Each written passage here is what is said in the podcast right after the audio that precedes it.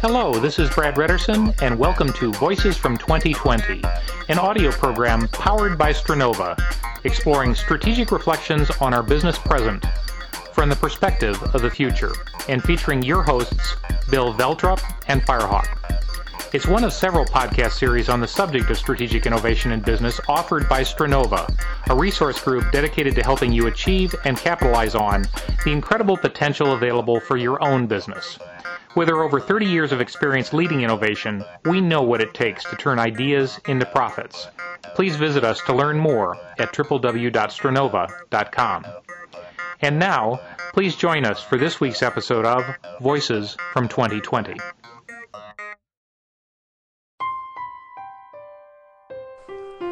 Welcome to the ninth in our podcast series called Voices from 2020, where we travel forward in time to an ideal future and interview some of the visionaries and architects of that future in order to help us all remember how we got there. I'm Firehawk, and along with Bill Veltrop, we'll again be your hosts for this trip to an ideal 2020. As we continue our year long exploration into what it took for wholeness to become the North Star of all our human organizations, we want to again thank Brad Redderson for hosting this podcast series on his Stronova site. It's truly an honor to be part of Brad's passionate inquiry into strategic innovation. In reporting back from an ideal 2020, we agreed to abide by the values and ethics of the Guild of Evolutionary Time Travelers, or GET, and to not identify specific future events in our conversations. In this month's podcast, we interviewed David Sibbet, the president and founder of the Grove Consultants International. David has been an organizational consultant and information designer for more than 30 years building on eight prior years of experience in public affairs leadership development at the Coro Foundation. He's the author of a whole series of leading edge group process tools and models for facilitation, team leadership, and organizational transformation. He's also a master facilitator of large scale group processes, strategic visioning, and creative, future oriented symposia. David received his master's degree in journalism from the Medill School of Journalism at Northwestern University and a bachelor's degree in literature from Occidental College in Los Angeles. So join us now in the ideal year 2020 and listen in on a wide ranging conversation with David Sibbet. Back in college, actually, um, I stumbled into Terry Gilliam who was uh, making quad posters for the seniors when I was a freshman, and I decided that we would compete with him. When was that? What year yeah, was that? 1961. That's okay. ancient history. But I ended up doing poster art all the way through college as a result of stepping up during hazing week to compete with him. Uh-huh. Always trying to be as good as, as Terry Gilliam. Hmm. And I got pretty good at it. Uh, and then uh, went for 10 years in journalism. But I came back, and, and after eight years of um, leadership development work with the Coro Foundation in San Francisco, where we were preparing people for public affairs through internships. Journalism and poster art came together in a methodology called group graphics, mm. where um, I learned that uh, if I used the tools of graphic arts to listen to people, as distinguished from presenting to people, mm. that remarkable things happened in the group process. Like what? Well, there were three things that uh, just absolutely happened every time. One is participation rates just shot up. Okay. So you know, here in 2020, where uh, you know participation, interaction, networking is sort of old school. Mm-hmm. Uh, you know, we were really breaking the paradigm then about how communications ought to happen in business. I mean, mm-hmm. a lot of it was, um, you know, graphic design package things, and it was a packaging problem to get information communicated well. Mm-hmm. But uh, saying to people, "What do you think?" and then drawing a picture. Uh, people are absolutely fascinated with live interactive drawing, as we all know, because you know, I mean, you probably have one of those boards in, in your home where you can just go up and play on the wall. And we were doing this with paper and, and markers Okay. in those days. Um, and you know, people weren't so sensitive about cutting trees as they are now. I mean, you you just cannot. You know, big paper is, is really reserved for ceremonial occasions now. But in those days, we you know we used roll ends of newsprint, and in addition to the participation rates going up, um, I, I discovered that uh, when you mapped things on a large board, that people could attention could be held on complex topics for much much longer. And in fact, uh, that visual thinking is systems thinking. It's almost the same thing because systems thinking um, is the ability to appreciate the interconnection of things beyond what your senses are directly appreciating. And so, systems thinking is inherently about display making and constructing models of reality that are not directly sensed. So, doing maps of political campaigns, power structures in City Hall, all this right away took the whole group to the point where they could work three or four hours at a time without any sense of um, boredom or wanting to take breaks and do levels of analysis that uh, just hadn't been happening with purely verbal discussions. So, high participation, systems thinking, and it creates an artifact so it supports group memory. So, so take us into the into the present here in 2020, and you worked so much with organizations uh, back when you were actively, uh, directly doing your your visual language work with them. So, as you look at organizations today, what is it that you see in the more progressive organizations that tells you that they have, especially corporations, that we are we've crossed the tipping point? I think what was really creating revolution was that the tools of computing were suddenly allowing us to understand how the systems of nature actually work. And this is where it intersected with my work with visuals. Um, I realized way back in, I think it was in the 90s. Oh my God, my memory is getting kind of. I remember when Gleick wrote his first book on chaos, and he was a reporter reporting on chaos theory.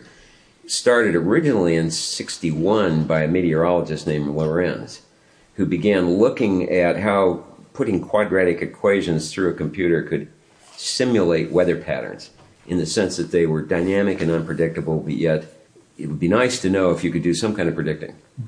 And uh, began to notice that very small anomalies in his uh, input data would create very large differences downstream. At the time, science didn't think that small anomalies were, were that important, but he found out that dynamic systems are very sensitive to initial conditions.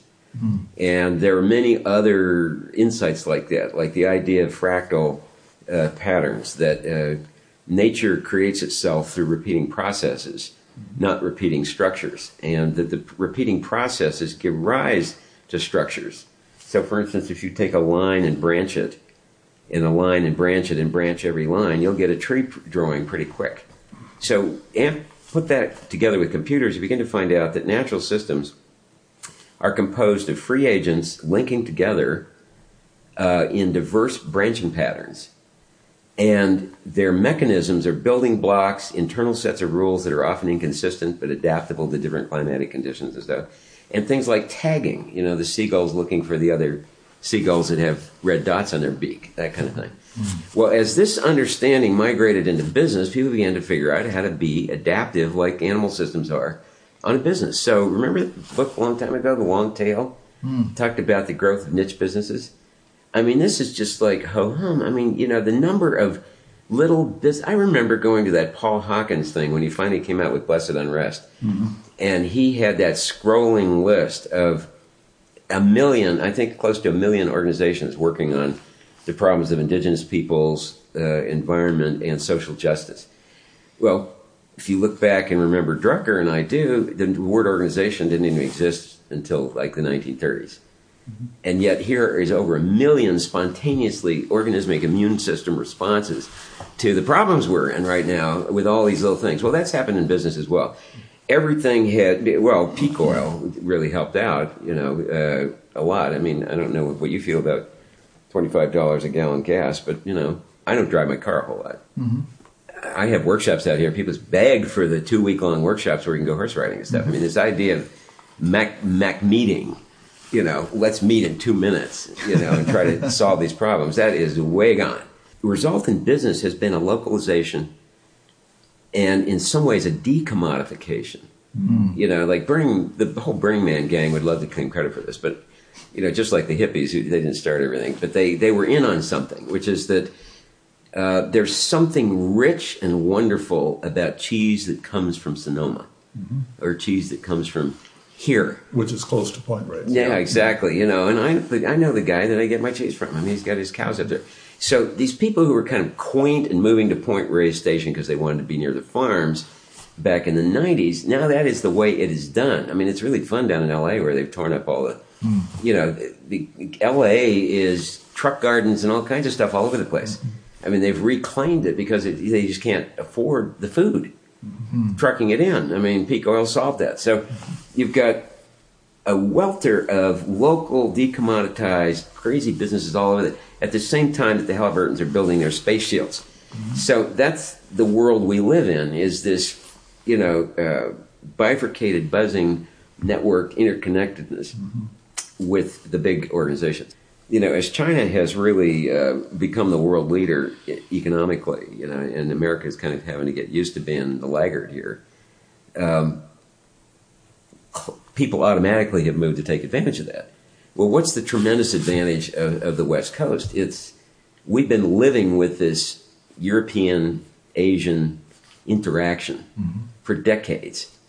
And in fact, know a lot about the interface of those philosophies, the cultures, what's going on. So suddenly, the services industry, the professional services industry, and the creative services industry. I mean, Daniel Pink sort of was pointing at this. He was saying, you know, the real uh, advantaged careers are going to be the creative careers, the right brain careers, because the left brain stuff is going to be taken over by the Asian countries and the developing countries. Well, you know, he was right.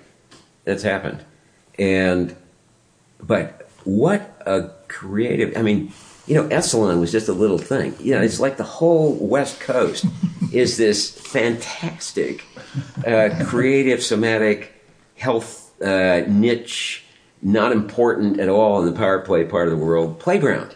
Mm-hmm. And those of us who are indigenous to this area, who know that those the Native Americans who lived here years and years never built anything worth anything. Mm-hmm. They were hunter gatherer, steward, guardians of the natural beauty of a place where 16 rivers come pouring out through the bay. Mm. All of that has come back because that is what is here. Right. And the big illusion uh, got taken away.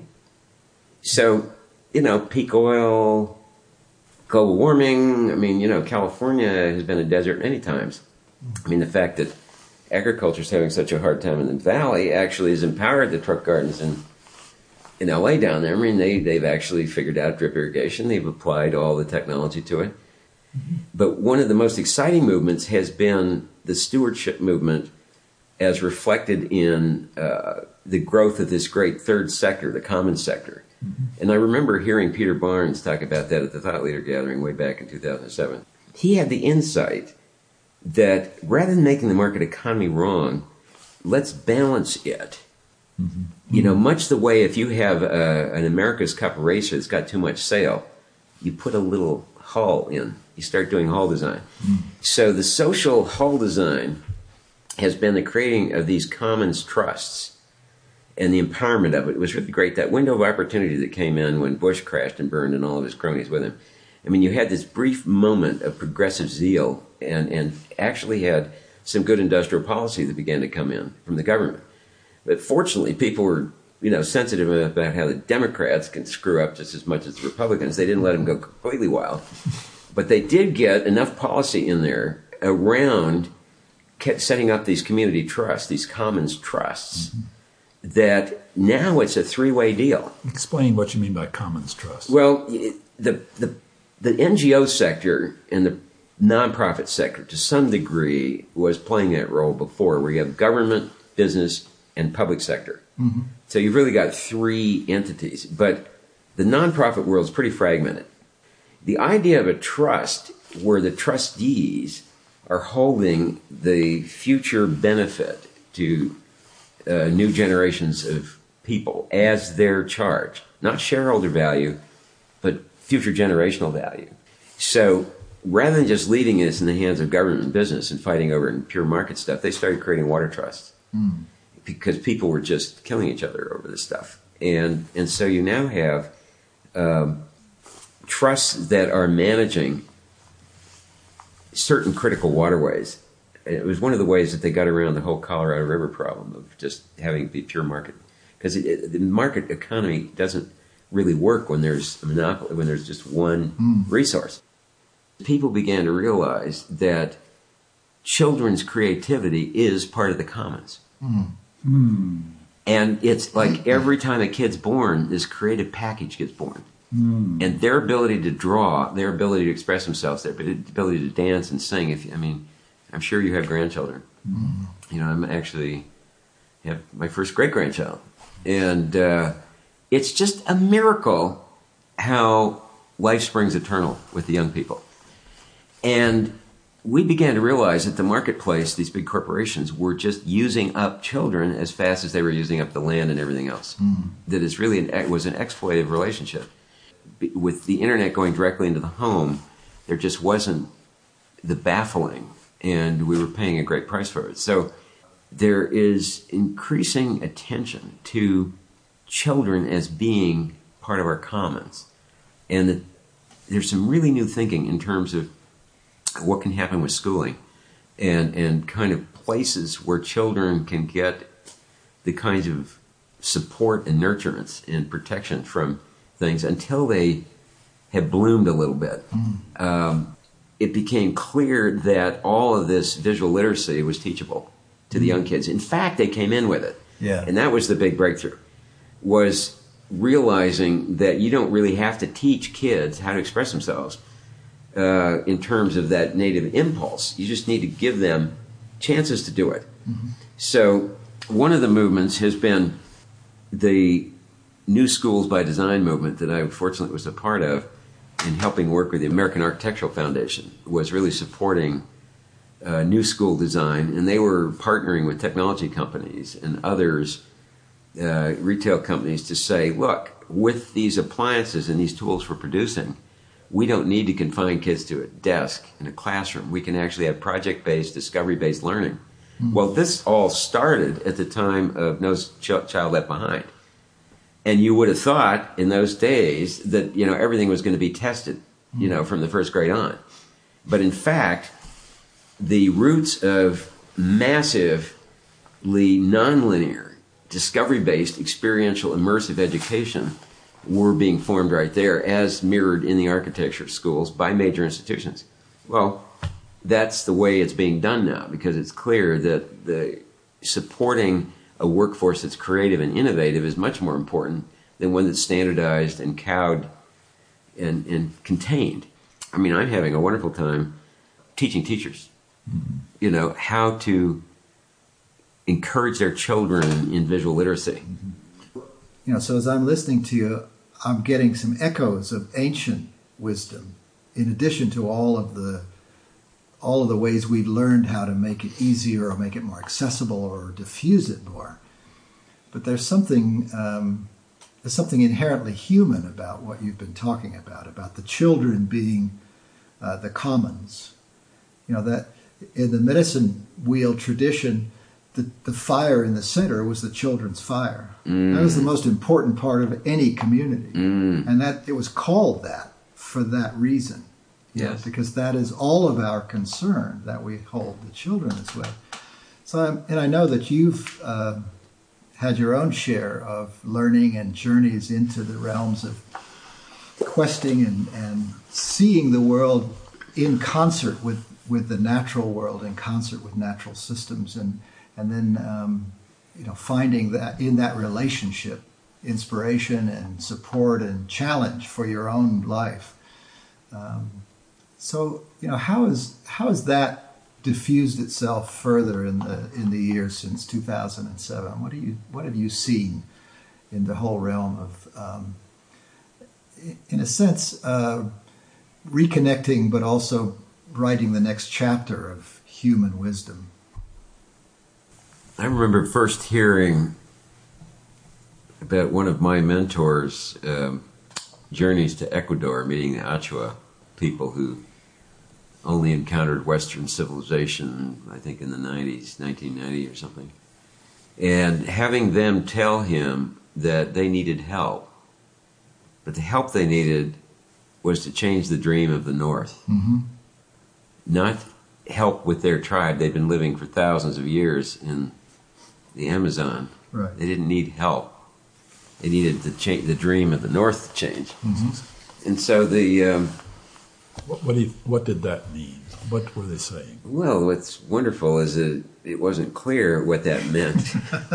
uh, but what I when I heard that, um, part of my commitment to moving to Point Reyes Station and having horses and having my own letterpress isn't just uh, anti-technology. Uh, In fact, there's a lot of technology involved, and if it weren't for my global connections here, I wouldn't be able to sustain it the way I am. But it's to go deep and long as opposed to fast and shallow. Yeah. And the indigenous uh, practices were formed in deep and long. Uh, these people were not in a big hurry. Things weren't changing that much. And um, as we began to actually experience the impact of the long cycles, which you know many people says, "Ah, we didn't see this coming." Well, some people did see it coming. Yeah. And we know that there are very long cycles at work um, environmentally here. Um, and we also, in starting to think that way, have realized there are long cycles in terms of human cognition, human capability. I mean, we, for thousands and thousands and thousands of years, have been vegetable eating walkers, you know, who we're not riding around in cars and airplanes. Mm-hmm. And so, as in conjunction with peak oil and other things, people have actually found not just uh, help in indigenous wisdom, but it's really exciting Hmm. to spend time at a leisurely way. I remember, Bill, when you first started holding those uh, Pathfinder circles, to spend a whole day in dialogue that had no agenda. A whole day mm-hmm. with a group of 10 people just talking. Mm-hmm. Well, try a week. Yeah. You know, try try a month of silence. Mm-hmm. You know, people now have the ability to do that because they're poorer. They can't travel. And so um, I, I still remember running into Bill Russell at a party one time. He was the guy who wrote the uh, book on the global brain. And he was Peter- interested. Peter Russell. Peter Russell, yeah. And Peter uh, was analogizing that uh, human population was growing, and at a certain point, it would begin to self-organize and connect, much the way the cells do in the in their brain. Uh, but then, kind of off to the side at this party, he says, "You know, there's some people, some of the shamans who say that all this technology is actually impeding global communication. That the Right. dreamers, and the original people, Right. had no problem communicating across, Across- distance." Huge distance. And I've found now that I'm getting older and I have less impedance from my body and other things, you know, I, I actually now finally eat right. Uh, that my as my sensitivity has increased, the depth and, and felt sense of connection with the people that I know around the world has increased, and it doesn't take telephone calls. I mean, I'm in touch with a network of people who are working on holding the um, sacredness of this planet and its life and its children Yeah. as our stewardship. I was going to say not just people, No, because you right? you've been. well, you know my connection- weakness for trees I know. I do know your weakness for trees and, and for desert and for the and for, animals. and for mountains. But it's it's the well, you're kind of calling me out on the mystical level. Uh, way back. How could I not? way back uh, when I heard uh, Michael Meade say that uh, his definition of an elder was a person who made a shrine to the spirit as the body falls away. Mm. That that's really the the role of those of us who are sparkly in old age is to be a shrine to the spirit as the body falls away. Well, I held heading in. I mean, I knew that the 2020 was going to be the Great Divide, and it is. I mean, it, you know, you just have to read the newspaper, and I'm not going to get into all the wild things that are happening. This is this is really tough if you're at all attached to the way it used to be. Mm-hmm. Uh, but as people realize that the old is falling away, the body is falling away, the infrastructures are caving in and collapsing. Mm-hmm. You know, the, the systems that feed us, the systems that transport us, as all these problems are developing, what is left is what's been here all along. Right. And it is becoming stronger and brighter. Mm-hmm. I mean, it's the great paradox that during the world wars, sometimes people report on the most vibrant relationships in the most vibrant communities. Um, I think that's what's happening now. It is an amazing igniting of human spirit that's occurring. So you were- you said earlier that people are poorer now, and I think you were referring to the old definition of poor in terms of financial. Yeah, I meant economically poor. Yeah. But but from the standpoint of true wealth, in terms of of, of all dimensions of well-being, it's a different story. Well, people are. There's plenty of work to do that's extremely important and meaningful. Right. And so um, it's interesting how fulfilling it can be to work on stuff where you have no question about its importance and value. And um, it's pretty important that my grandkids get food and stuff. Mm-hmm. You know, so I don't mind going out there and weeding my garden. Mm-hmm. I don't mind that one little bit mm-hmm. uh, because I'm directly connected with them. Now, they're not 100% dependent on what I'm raising Right. but they're out busy with their careers and things, and they don't have much time to, gar- as, to garden as I do. But they sure do like what Comes know, out of that what garden. comes out of that garden, and you know they support us and we support them. I mean, it's brought families closer together. Um, Cause and when with the kind of localization that you're describing, cause and effect are are much more apparent. and I think it's you know the the big guys are a little bit better behaved too. I mean, the spotlight is a little more severe. They they got a lot of you know spankings there when the government began turning its uh, investigative policies on people. You know, after the big election, and you know it's it it'll go back. I mean, it can get corrupt again if we if we make it through this turn. It's not like we solve these problems, but. Uh, I've never felt more alive than, you know, at 77 years old and my body crapping out. I just didn't think that I would feel this way. But it's, it is thrilling to be in a position to, to see some of the long cycles. As you know, I've been keeping journals since way back in the 70s. And, um, I spend a, a good part of my time actually going back at, as a journalist. I come back to my original calling and actually uh, mapping some of these long cycles. Particularly, I've been always interested in in how ideas spread. And uh, how people's concepts of what's possible spread, and the the things that I've been able to share out of that perspective, the long cycle perspectives, um, has been very well received.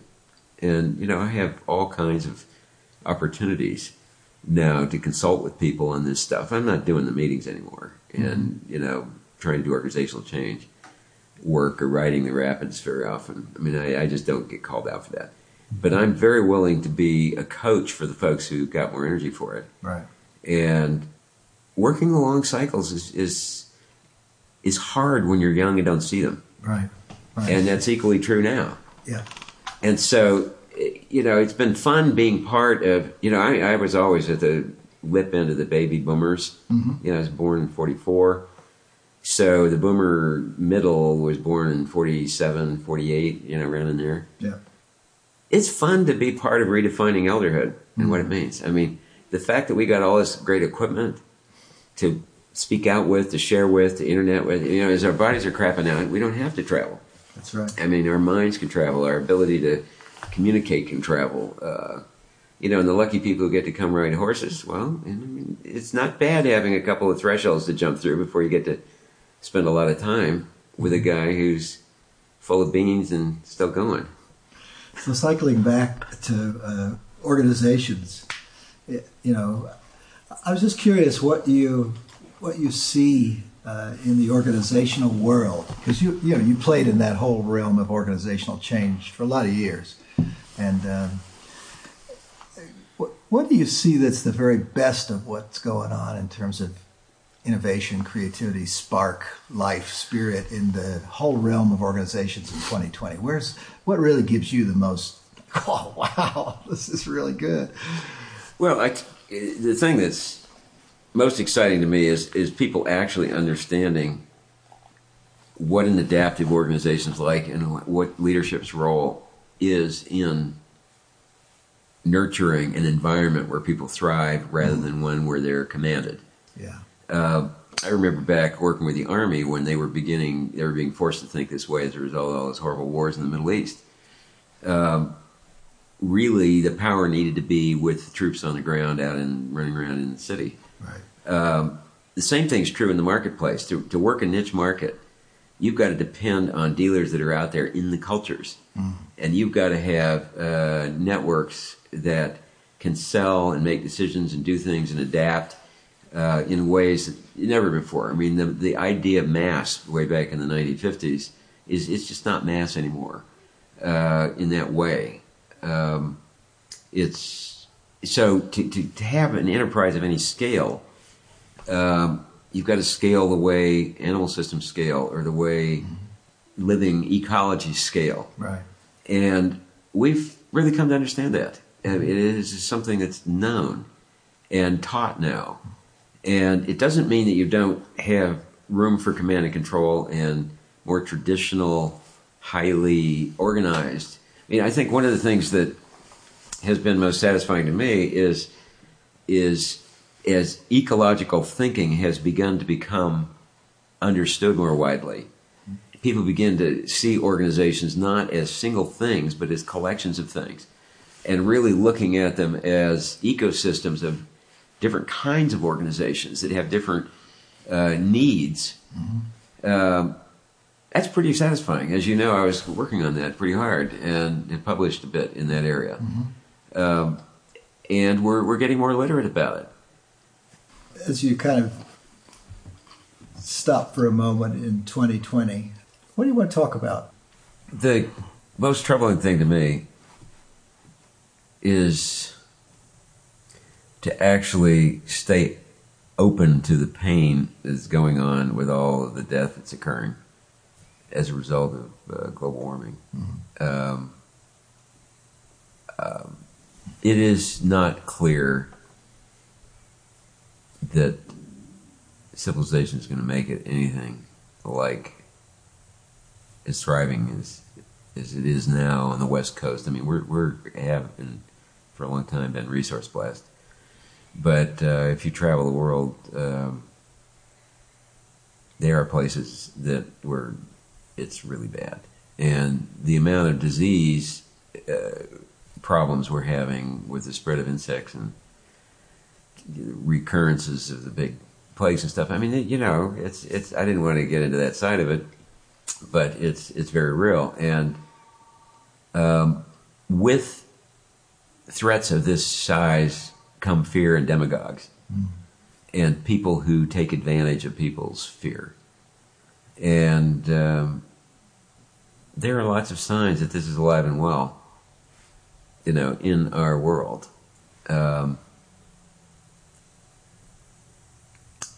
you know, in the time of, uh, I mean, the practice that I've been following, which is, uh, you know, as a result of many, many vision quests and a consistent kind of thing, is the, uh, you know, I was born into Christianity. My father's a minister, was a minister into his 90s. Um Christian values are at my core. I've studied and followed the Native American path uh, growing up in the Eastern Sierra, it made the most sense to me as a way, you know, to not separate spirituality from life. And so, as a daily practice, I don't. Uh, and then the Tibetan practices, the Tibetan Buddhism practices of uh, really retraining the body to be uh, spiritually open and sensitive on the full dimensions. Uh, their methodologies for um, opening up and waking up are some of the most developed of any of the traditions on the planet. And I've been working on all three of those tracks and working on the integration of that.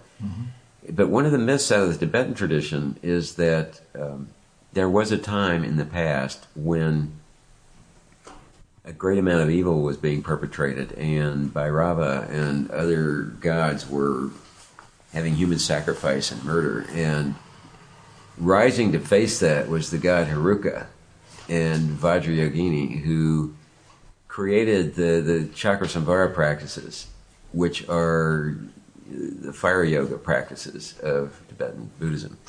And it has to do with instead of denying and pushing off and being afraid of the evils, embracing them and taking them in and transmuting them. And so the poison of hatred becomes compassion, and you know, the poison of ignorance becomes wisdom. And you know, there are other gods that uh, stand for that as well. Well, in pursuing that kind of practice and being networked with people who are working on that kind of level, it's really sometimes challenging to stay open. Uh, and we have pharmacological delights to match our technology today. And it is easy to click off. And that's what I worry about is um, people having the right impulse and choosing the wrong answer. And the right impulse is to return to health and innocence and connectedness. Right. And the wrong answer is doing it with all the shortcuts. Right. And so I'm not getting crabby in my old age, but I'm I'm getting flintier. Yeah. And you I know, notice that. my patriarchs are the old bristlecones. You know, the longest living things in the world were those old trees up there in the White Mountains, Yeah. and they cling to the dolomite. And you know, seven eighths of them are dead as a doornail. Beautiful sandblasted old twisting hulks with their live cambium going up. You know, the wind protected side Right. And blooming and blooming for 4,000, 5,000 years. Now, how the heck did they do that in the winds and storms and lightning and up there? And I've been fascinated with that all my life. Hmm. Well, there are those of us who are clinging to the dolomite here and, and believe in the vitality of Gaia and her life force. Mm-hmm. And I don't have to wear it on my sleeve. Mm-hmm. But I've got a lot of allies and we're holding, we're holding, and we aren't going anywhere. And so, you know, a lot of tears in the midst of the holding, Yeah. but a lot of ecstasy. And I just hope to heck we don't go to sleep through all these shortcut little seductions that we've got. Mm-hmm. So, if I could take anything back to 2007, is, you know, beware the siren songs of uh, the culture that would have you believe our answers lie somewhere else than in the commons of life Right. as we've known it since the beginning of time. These other things are all tools, they're all devices, and they all need to stay in their place. And uh, we need to to reclaim those excitements because, in fact, those excitements are where the honey of life is.